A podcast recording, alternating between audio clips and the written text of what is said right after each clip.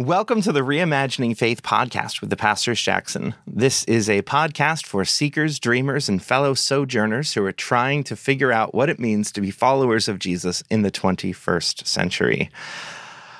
This Advent season, if you've been listening to the podcast, we have been moving with a theme that we're doing on Sunday mornings um, called Reflecting the Sacred thinking about different ways that the the sacred is reflected and refracted in our spaces, in our people, in our times, in our what is next week? I looked knowing. this up. In our knowing, that's what it was. We couldn't figure out um, what um, so we've been having some conversations with some of our key partners, our covenant partners, our um, conference representatives. We heard some really interesting and diverse stories, and I'm really excited that our good friend and covenant partner, Deb Schwartz, has been Reverend Reverend the Deb Reverend Schwartz. Deb Schwartz has. I was debating on whether or not to say that and then uh, save the the big reveal for mm. for your storytelling about how you your journey through through faith and through vocation and through all of that. But spoiler alert, she's very interesting. Uh, Spoiler alert.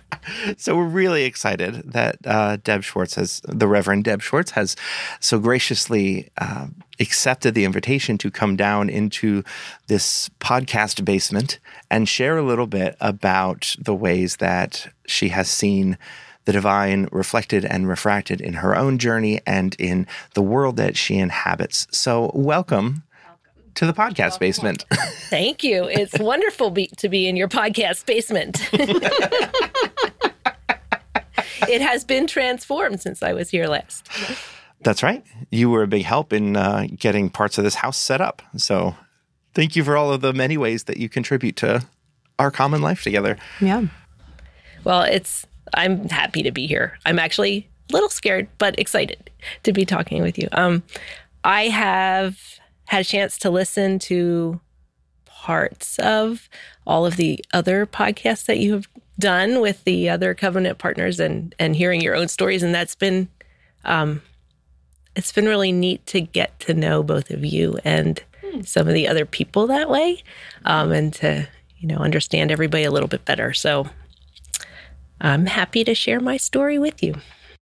Yeah um, i'm excited so- to hear it So, can you tell us a little bit about um, who you are and how you got to this point in your life? Well, and first of all, I also want to say the theme. I love the theme yeah. of the reflecting and refracting um, the sacred. Um, in in in, let me see if I can remember that in time, in people, and in places. Right? Yep. Yep. Um, when I look back over my story, I could see that when I put it in that framework, the time, the people, and the places. That's mm. that's where I've seen God throughout my story. So I think that's pretty cool. Um, so what do you want to know? Who is Who are you? Reverend Deborah Schwartz. and I think I even probably butchered your last name there. No. But um, no, my story. Like I'm a very linear person. So I'll start at the beginning. How's that sound? Best place to start.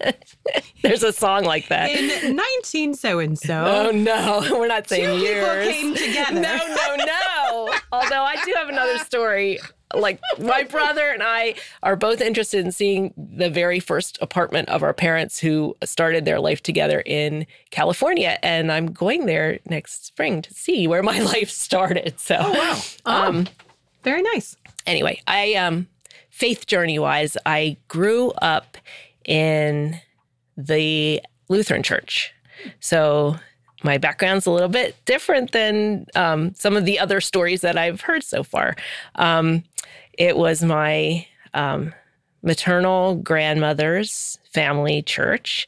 Um, and my whole family was very active there. My mom and my aunt sang in the choir, and my grandfather and he and my uncle were on the church council, and my grandmother, who was kind of um, ahead of her time, I think you would say, she had a a, a, master's degree in library science. She was a librarian, but at that time, you didn't actually work after you had your family. And so she still had that passion and um, interest and would find ways in her life to, to be a librarian. So she ch- started a church library, and it was like an actual library with a card catalog and, and everything. Oh, grandma. So, yeah. Um, so, you know, that that was the the start of my faith life, I guess, was in that little church. And um, that's where I grew up. And, you know, it was kind of like the framework and the foundation for my life, but it wasn't something we talked about. Like, we didn't mm. talk about our faith. We didn't. Um, we didn't have to memorize scripture or anything like that. It was just like part of our life and what we did. Um, and I think there was a sense of security there um, and like belonging. Like I have fond memories of being a part of that church. I didn't think about this until I like, you know, when you're in seminary, you always have to tell your faith journey and you yep. know, kind of add to it along the way. Um, and um, I didn't think about this until like looking back, but um, there were moments where I was always kind of drawn to the sacred. Although mm. I would have never guessed in a million years I would become a pastor. I wanted to be a doctor. And so that's what I was focused oh, on okay. from like uh, junior high on. I volunteered at the hospital, and my friend and I would practice writing our names sloppy so we could be doctors, you know? That's adorable. That is so adorable.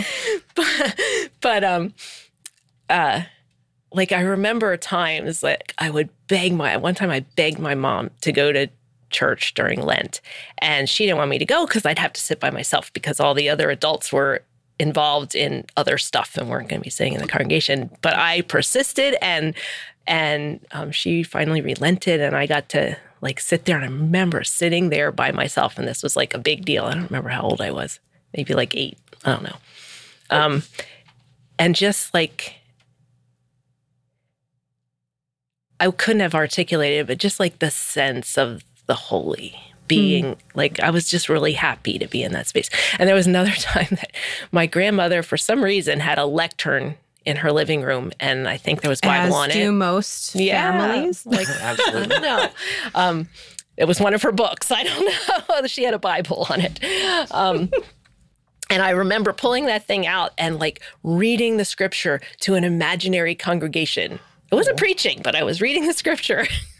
you know, just like stuff like that. So I was like, I wouldn't have articulated it, and I wouldn't have said I was interested in mm-hmm. that per se, but that draw to the sacred was always kind of there.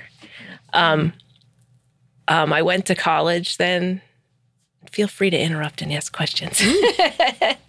no, um, I'm liking the linearness of it. Oh, great. Okay. Um, I went to college and um, I was pre med. I was I majored in biology, and um, was working toward that. I mean, I loved all my classes and stuff. I was always a nerd. Amen. I was one week go to like socialize with my aunt and uncle and cousins on the weekend, and and um, the adults would be socializing, the kids would be playing, and I'd be like, I brought my chemistry book. I'm just gonna sit here and read that. yes. Oh, the nerds will inherit the earth. Yeah. yeah. Um, but when I got to college, um, so I, I, also played field hockey and I wasn't very good, but I enjoyed it. And um, I met a friend in my first week there who was also on the on the hockey team, and she was very influential in my kind of in my faith story. And I don't think I've ever told her that. So, Jill, if you're listening, surprise. Shout out to Jill. yeah. Um, she was from the Church of the Brethren. Um, and the college I went to um, was a Church of the Brethren college. And that's one of the historic peace churches, um, along with the Mennonites. Uh, well, the yeah, Mennonites and the Quakers. The yeah. yeah. And so here, you know, I met this um, person who well, she she could articulate her faith for one thing, and I'll, I can say more about that later. But uh, her family lived their faith. I don't know how else to describe it. It's not like my family didn't, but we didn't talk. We couldn't articulate it, and um, they were very intentional in how they lived their faith. Like her grandfather was part of Habitat for Humanity, and uh, like participated in that. I'm like, wow, that's really cool. You know, I had not heard of something like that, and her parents would have like all the college kids like there on the sleeping on the floor on the weekends and so the like the hospitality and the that uh, life of service and the also um, was really inspiring to me and then um, also as i said they this is one of the peace churches so they were pacifists and they you know they would talk about not actually but you know the beating the swords into plowshares thing and I came from a military family. And I didn't mention this with my childhood, but my dad was killed in Vietnam when I was three. His father was killed in World War II. Um, my great grandfather was like head of a uh, military hospital in France during World War One. In fact, they they invited the family back um, at the hundredth anniversary of the end of World War One to like honor him. um, Wow. and so, like, I came from this military family, at, and it involved, you know, tragedy and death, and Multiple generations. yeah, multiple generations, and like glorifying military service, and and so I, I encountered this friend who's who was a pacifist, right? And I'm like. what do you do with that you know um, so it was this like clash of ideas and not like my ideas against her ideas but it just um it, it, it was like a crack you know it was a um wow like maybe i should be a pacifist and i spent a lot of time thinking about that and wrestling with that like years like even to the point of seminary, which was 20 years later, I was still like, and I still think about that. Like, I came finally to the point of, no, I don't think I can be a pacifist because there's bullies in the world and you have to stand up to them. But it really caused me to think, and it really uh, about things in a new way, and and that had to do with my faith too. She also had a sister who was studying in Germany, and um, we wrote letters at that time. So she would write letters home, and my friend would share the letters in our German class. And um, I found myself thinking, I have to do this. I need to go to Germany. I want to live there. And um, that wasn't part of my plan.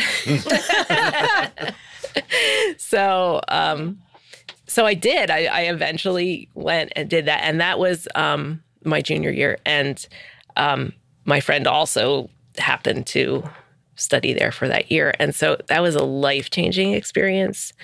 Um, You spent the whole year there. I spent a whole year there, um, and I mean, I- won't go into it, all of it, but like it really was a life changing experience. I still think reflect back on that time. In fact, when I really have times when I'm thinking about like wanting to center myself, I have a I have a pottery mug from the place the city where I studied, and uh, it's like okay, this is my Germany mug. We're gonna like, you know, it, it is meaningful. Um, anyway, Mugs as, as sacred items. sacred mug. Oh I- yeah. Um, I, yeah, on your way out, you should. I have a pro- come up I have a mug kitchen. problem actually. problem. So we'll, sh- we'll show you our cabinet and maybe even the extra box of mugs that we have. Mm, okay, I'm not alone later. in my.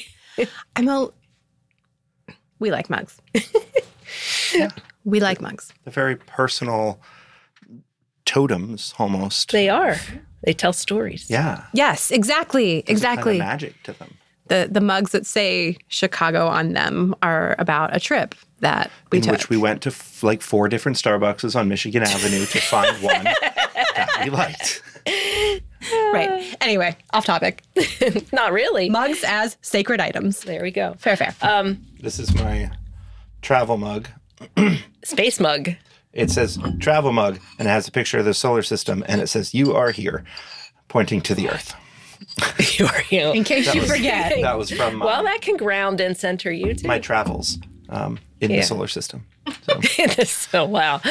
Um, but there was a there was a um, a moment, a faith moment during that year that I wanted to share too, and that was um, um, we had these conversation groups, and it was for learning German, but it was like half Americans and half Germans, and we would get together in cafes and um, drink coffee and eat cake and have conversation, and um, and one time one of the Germans um, who are real open about talking with stuff more directly than we normally do, I think, um, asked my friend, knowing um, that she was part of this peace church thing, um, what do you believe?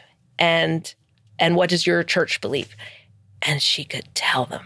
And I was shocked because that wasn't my experience. We didn't articulate our faith. And so, um, first of all, I was like, oh, thank goodness he didn't ask me. but but then also like that was that was like an aha moment for me. It was a what do I believe? And that started me like um exploring um I like to read, so I went to the library and I got books and I was, you know, reading things and I wrote home to my pastor and said, you know, what does United Church of Christ believe? Because by then we were um, UCC, which is a whole other story. But um, uh, I was excited when I got his re- response and so disappointed when I opened the envelope because what he sent me was the Apostles' Creed. And I was like, really? Okay. you know, and um, so but that that got me exploring and questioning and um, having conversations and reading things and that was like a definitive moment in kind of my growing up in faith and i think it was you zach did you talk one of you talked about like f- stages of faith yeah. That's yeah and so like that was the kind of the age when i was around 20 when i was like starting to make the faith my own, I think. And so one of the things that's really important to me now, even, and one of the reasons I love working with confirmation classes is eh, some kids, some are still just swallowing whole what they're taught. Right. But the the questions, I love questioning and, you know, wrestling with doubts and, you know, yeah, that kind of thing. Oh, they So have such good questions, don't they? At Yeah. that age. yeah. They're still not embarrassed because, like, adults are like, oh, I should know this by now. I can't ask. But not then. I had an adult do confirmation with one of my younger confir- confirmands, and it was the most beautiful process because it was like, you know what? Like I I did confirmation when I was in like eighth grade, but like it didn't really mean a whole lot to me at that point, and I'd really like to explore some of these questions. And so they did it together. So it was like this eighth grader and this like forty year old woman, and it was beautiful because she had other questions that the, that the younger one didn't, but they could like support each other. And one could speak from experience, one could speak from unfettered curiosity. Um, and it's really beautiful. yeah, I, I'm getting ahead of myself, but one of my favorite things with confirmation class was I used a mentoring program. So we always had the kids and a, an adult paired, and it was awesome to see. Yeah. Um, but I wasn't thinking of being a pastor at that time. Oh, so, Just for a second, I'm going to Yeah. interrupt. Um, for those of you who are not familiar with the term confirmation, um, that is a process of faith formation that um, a lot of uh, churches use for middle school, early high school. Um, you know, could be earlier, could be later, but uh, um, at least in the UCC tradition, it is something that um, we intentionally do with with younger Young- people younger to teens. Yeah. younger teens to Usually somebody who was baptized as an infant Right. before they had the wherewithal to decide if that's something they really wanted to do. Um, then we then we do confirmation so that they can choose to affirm that baptism or be like, you know, thanks but no thanks. And in the ideal world, they really do get that choice. when you grow up in the church, sometimes it's like, oh no, you will be confirmed. Um, but I think what you're talking to is this actual exploration, this actual, yeah. Anyway, I just recognize that that might not be Yeah, familiar thank you. for Yeah, everyone. that's true. Good point. Yeah. Um, but I, when I came home from Germany, then I was like, I, I don't think I want to be a doctor. So I had to figure out what to do with biology degree, and I ended up um, deciding that working in a hospital lab would be the best fit for me. And so um, that's what I did. I got training for that. Ended up working in the lab for uh, like 20 years. Um, but somewhere along the line, uh, and I and I got married and had a couple of kids too. yeah, a lot happens in 20 years. Yeah, life, you know. um, but after my youngest was born, I started experiencing a call to ministry, and I really resisted it for a long time.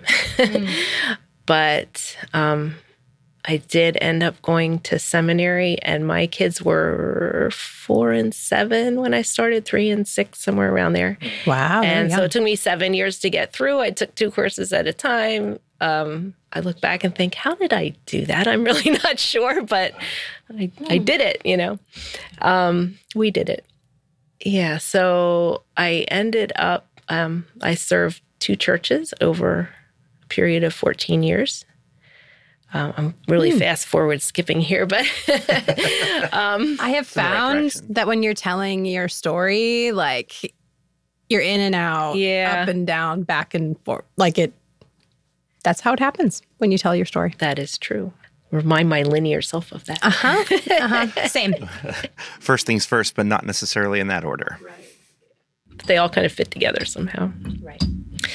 Um, yeah, so I um, graduated from seminary and I and I served in two different churches, um, and you know I I loved the people that I was with. I learned, you know, I think sometimes uh, different things about different ages, but there were some of my shut-ins that I would visit, and I felt like I was sitting at the feet of Jesus. You know, not always, of course, but like there were there were um, you know, people that just shared such wisdom and um, amazing stories and and yeah. Um, but I always like during the first um, church that I served, I started to feel restless and um, exhausted and this desire to follow Jesus into the world. Um, and I ended up taking um, a sabbatical, um, which was amazing. I highly recommend that. um, um, and I, what I did during that sabbatical was um, my daughter and I walked the Camino de Santiago in Spain, which is uh, an ancient pilgrimage path. It's been walked for a, thousand years. Um, it's 500 miles across Spain. And I, I needed to find, um, which is amazing in itself, but I needed to find something. So when pastors take sabbatical, you have to do something. Um, Which is the opposite of what the word means. Right. right. Right. So I had to find something I could do that was that also helped me rest and renew and I haven't talked about being contemplative, but I I need to like one of the things that got me hearing the call to ministry was this prayer life that developed somehow. I don't know how, but like I ended up I remember thinking like, oh, I don't know how to pray, so I'm going to learn how to pray. So, um I set a timer, a kitchen timer for five minutes. And I thought, okay, I'm going to sit here. I'm going to pray for five minutes and then I won't have to worry about the timing. And eventually, like, got longer and longer and longer. And it's not like you can do this or even make this happen, but it, like, I would be able to come to a place where there weren't any words. And I would just feel this connection with God and with people, like all people and creation and like it was just incredible. And you can't you can't you can't make the experience. It just happens sometimes you know? Um but i found in um w- what i needed to do my ministry was to have these times of contemplation. And that's where my best stuff came out of you know?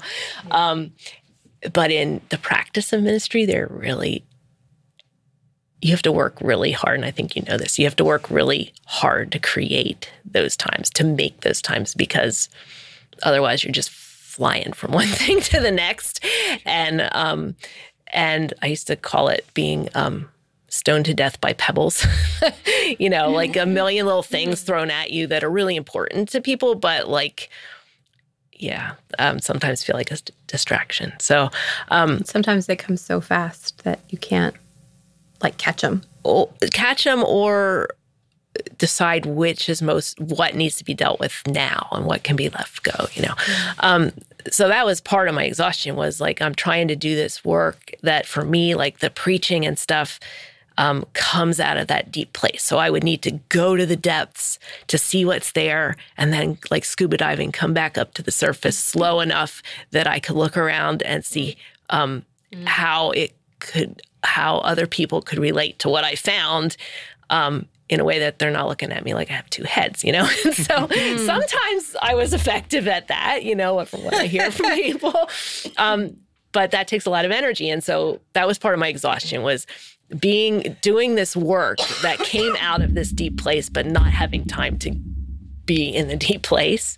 And so i think that's important to know when it, i'm talking about sabbatical was i needed that. I needed that deep reconnection. And so walking this 500 miles with my daughter who is also an off the chart introvert like me um, we could just walk and not talk and just mm. think and then share our insights every once in a while, you know, unless one of us said, stop, you're, you're bothering my thinking, you know.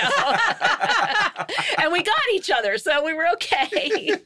um, but so I did have, like, on that walk, I like did feel a deeper connection with God. And like, like trust kind of came back where it was, I was losing that. And there was one experience in particular, and there were lots of spiritual experiences along the way, but one in particular, we went in this church this darkened cathedral in this little town uh, called Viana, I think was the name of it. And we walked through all kinds of towns, and I don't remember the names of most of them, but I remember this town. Mm.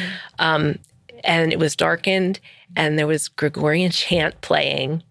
And I was like wandering around sanctuary. I heard this song, music, and it was very moving to me. And I sat down in a pew with my backpack, and um, I was just overcome with emotion, and it was the sense of Jesus' presence, and um, thankful that it was dark. we could see the tears running down my face, and um, I um, got a sense in that cathedral of Jesus reminding me that my call was like that was the only spiritual experience on that whole journey that was inside the church and that my call was still inside the church like mm. physically literally inside the church you know? Um, so came back and um, stayed in the church and um, ended up not long after that going to my my next congregation. And that was a wonderful joyful ministry and and then the pandemic hit. um, yeah, and and that was hard. Like everybody, for everybody, you know, it wasn't just me, and it wasn't just that church, and it wasn't just church. You know, it was hard for everybody. Um, but I found myself again at a kind of restless, exhausted, and desiring to follow Jesus in the place in into the world place. Hmm. Um, and then, and then, um, you know, in, in thinking about this whole journey, when I put all the pieces together, I had kind of a pivot moment, like my I'm going to Germany, and I didn't think I was ever going to do that kind of thing, and it. Hmm. So, so then, you know, I got to a point where um, I was like, "This is no way to live. I can't live like this anymore." And um, started actually looking into what it would be like to not live like this anymore. Mm-hmm. And uh, long story short, I ended up getting my old job back in the lab. And um, the moment I allowed myself to entertain that thought of this is no way to live, um, and what would it look like to live differently, the that with literally within five minutes, I had this whole vision of church given to me that was completely different. And it was, um, it was, I, I actually wrote this down and I want to, Please, yeah, please. because, um, okay, it was, this is it. Um, it was um, outside the walls of the building. It was the people, not the building. It was truly Sabbath, even for the leaders, because the ministry was shared hmm. and it was following Jesus into the world. It was like, I mean, there were specific details to it, but hmm. it was all those things. And that was within, literally within five minutes of me saying, this is no way to live. Interesting. Yeah.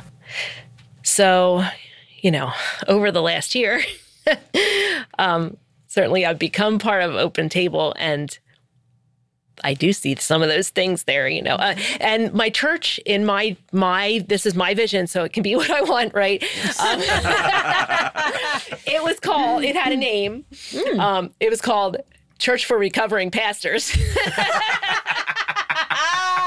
Recovering pastors. We have a few of those actually. well, and so you know, like, um, church, open table is certainly not the church for recovering pastors. It's you know for not just for pastors, right? Um, but it is a place for me to find respite and and to be able to just be as I'm discerning. uh, You know what what is God doing? So, you know, I'm kind of in a place of I don't know, you know, um, and okay with that, trying to be patient with that. Um, It's trying to be patient is is a nearly impossible task. yeah, but you know what? I think over like through different parts of my journey, I've learned that part of me went to seminary because I wanted. I, I, uh, I was at a Bible study and the pastor like got a book out of office to answer a question, and I was like, "Ooh, if I went to seminary, I could know stuff like that," you know. and, and- yeah, I could have books exactly. Um, and I've since learned I'm a Type Five Enneagram, so in the on the Enneagram, so it makes perfect sense. But Yeah. We should do a whole series on that soon. yeah. Yes. Just wrote a note about that earlier while we were talking to do an Enneagram series. There you go. Um, but but I, but one of the things I learned in seminary, of course, was I, I, I came away with more questions than answers, and I learned to be um, okay in the mystery. And so, like when I was on the Camino, that was a time of learning to be okay in the mystery, and now is a time of learning to be okay in the mystery. Like um, now is just a time to just be you know, I don't know. I, I, I worry. Am I turning my back on parish parish ministry? Is like is that the end? I don't want it to be. You know, mm. am I taking a break? Maybe, or is God doing something new, and I don't know what that is and what my ministry is going to look like. And so I'm grateful to have a place where it's okay to ask questions. It's okay to wrestle with things. It's okay to just be. You know, hmm. Yes. So that's my story. yeah i resonate so much with it i gotta say i I, I, I self-define as a scientifically minded Christian mystic, and I feel like you just explained all of that in, in in that time that you shared the the linear thinking, the analytical mind, the desire to learn, to read, to figure out problems, but also to create open space in the midst of that for the unexpected, for the unknowable, for the Sacred. sacred, Sacred, yeah. in the midst of of that to the even the unexplainable but the things that that just answer the questions you didn't know you had in ways that you can't tell other people but that you yourself understand and you can live in ways that you can like i'm finding in the lab now I'm, i went back to the lab with a pastor's heart right and so mm-hmm. Um it's very concrete work and it's holy work. Like here i am like you know helping assisting doctors in you know healing people. So i take that seriously but it's also it's very concrete. It's right there in front of you. You you touch it, you see it, you, you know, I don't know, like, yeah it's both. Yeah. I, I, I said recently, and I, you commented on this when I, I posted something, I don't remember what on Facebook. And I said, I feel like sometimes in the lab, I feel like um, a monk peeling potatoes. Yeah. Because it's this like very concrete thing and yet it's holy and there's like so much more there, you know, and like it grounds me. Yes. Yes, I remember that. I remember reading that and being like, this is why Deb needs to be on the podcast. she doesn't think she has important things to say, but this is so important. or why people look at me like I have two heads, but you know. yeah. No. I'm not sure what question I'm going to ask you in in this, so maybe you can help me form the question as well as the answer. when you were talking about your time in Germany, you mentioned that that was a life-changing experience and you gave one example. But I wonder like was that moment what was life-changing or was it like what about that year shifted for you? Yeah, it was the whole experience. Um, I think it was, I would say it was um, taking me out of a place that was familiar into a place um, that was unfamiliar. Like, mm. and that has to do with the mystery too. Like, I, I I would have never thought of it, but it takes courage to do something like that. Mm-hmm. And that's given me courage in my life to try things and go places that I never thought I would have. Okay. Um, it certainly changed the trajectory of my life when I oh I'm going to be a doctor. And then I was like nope I'm I'm going to do something else.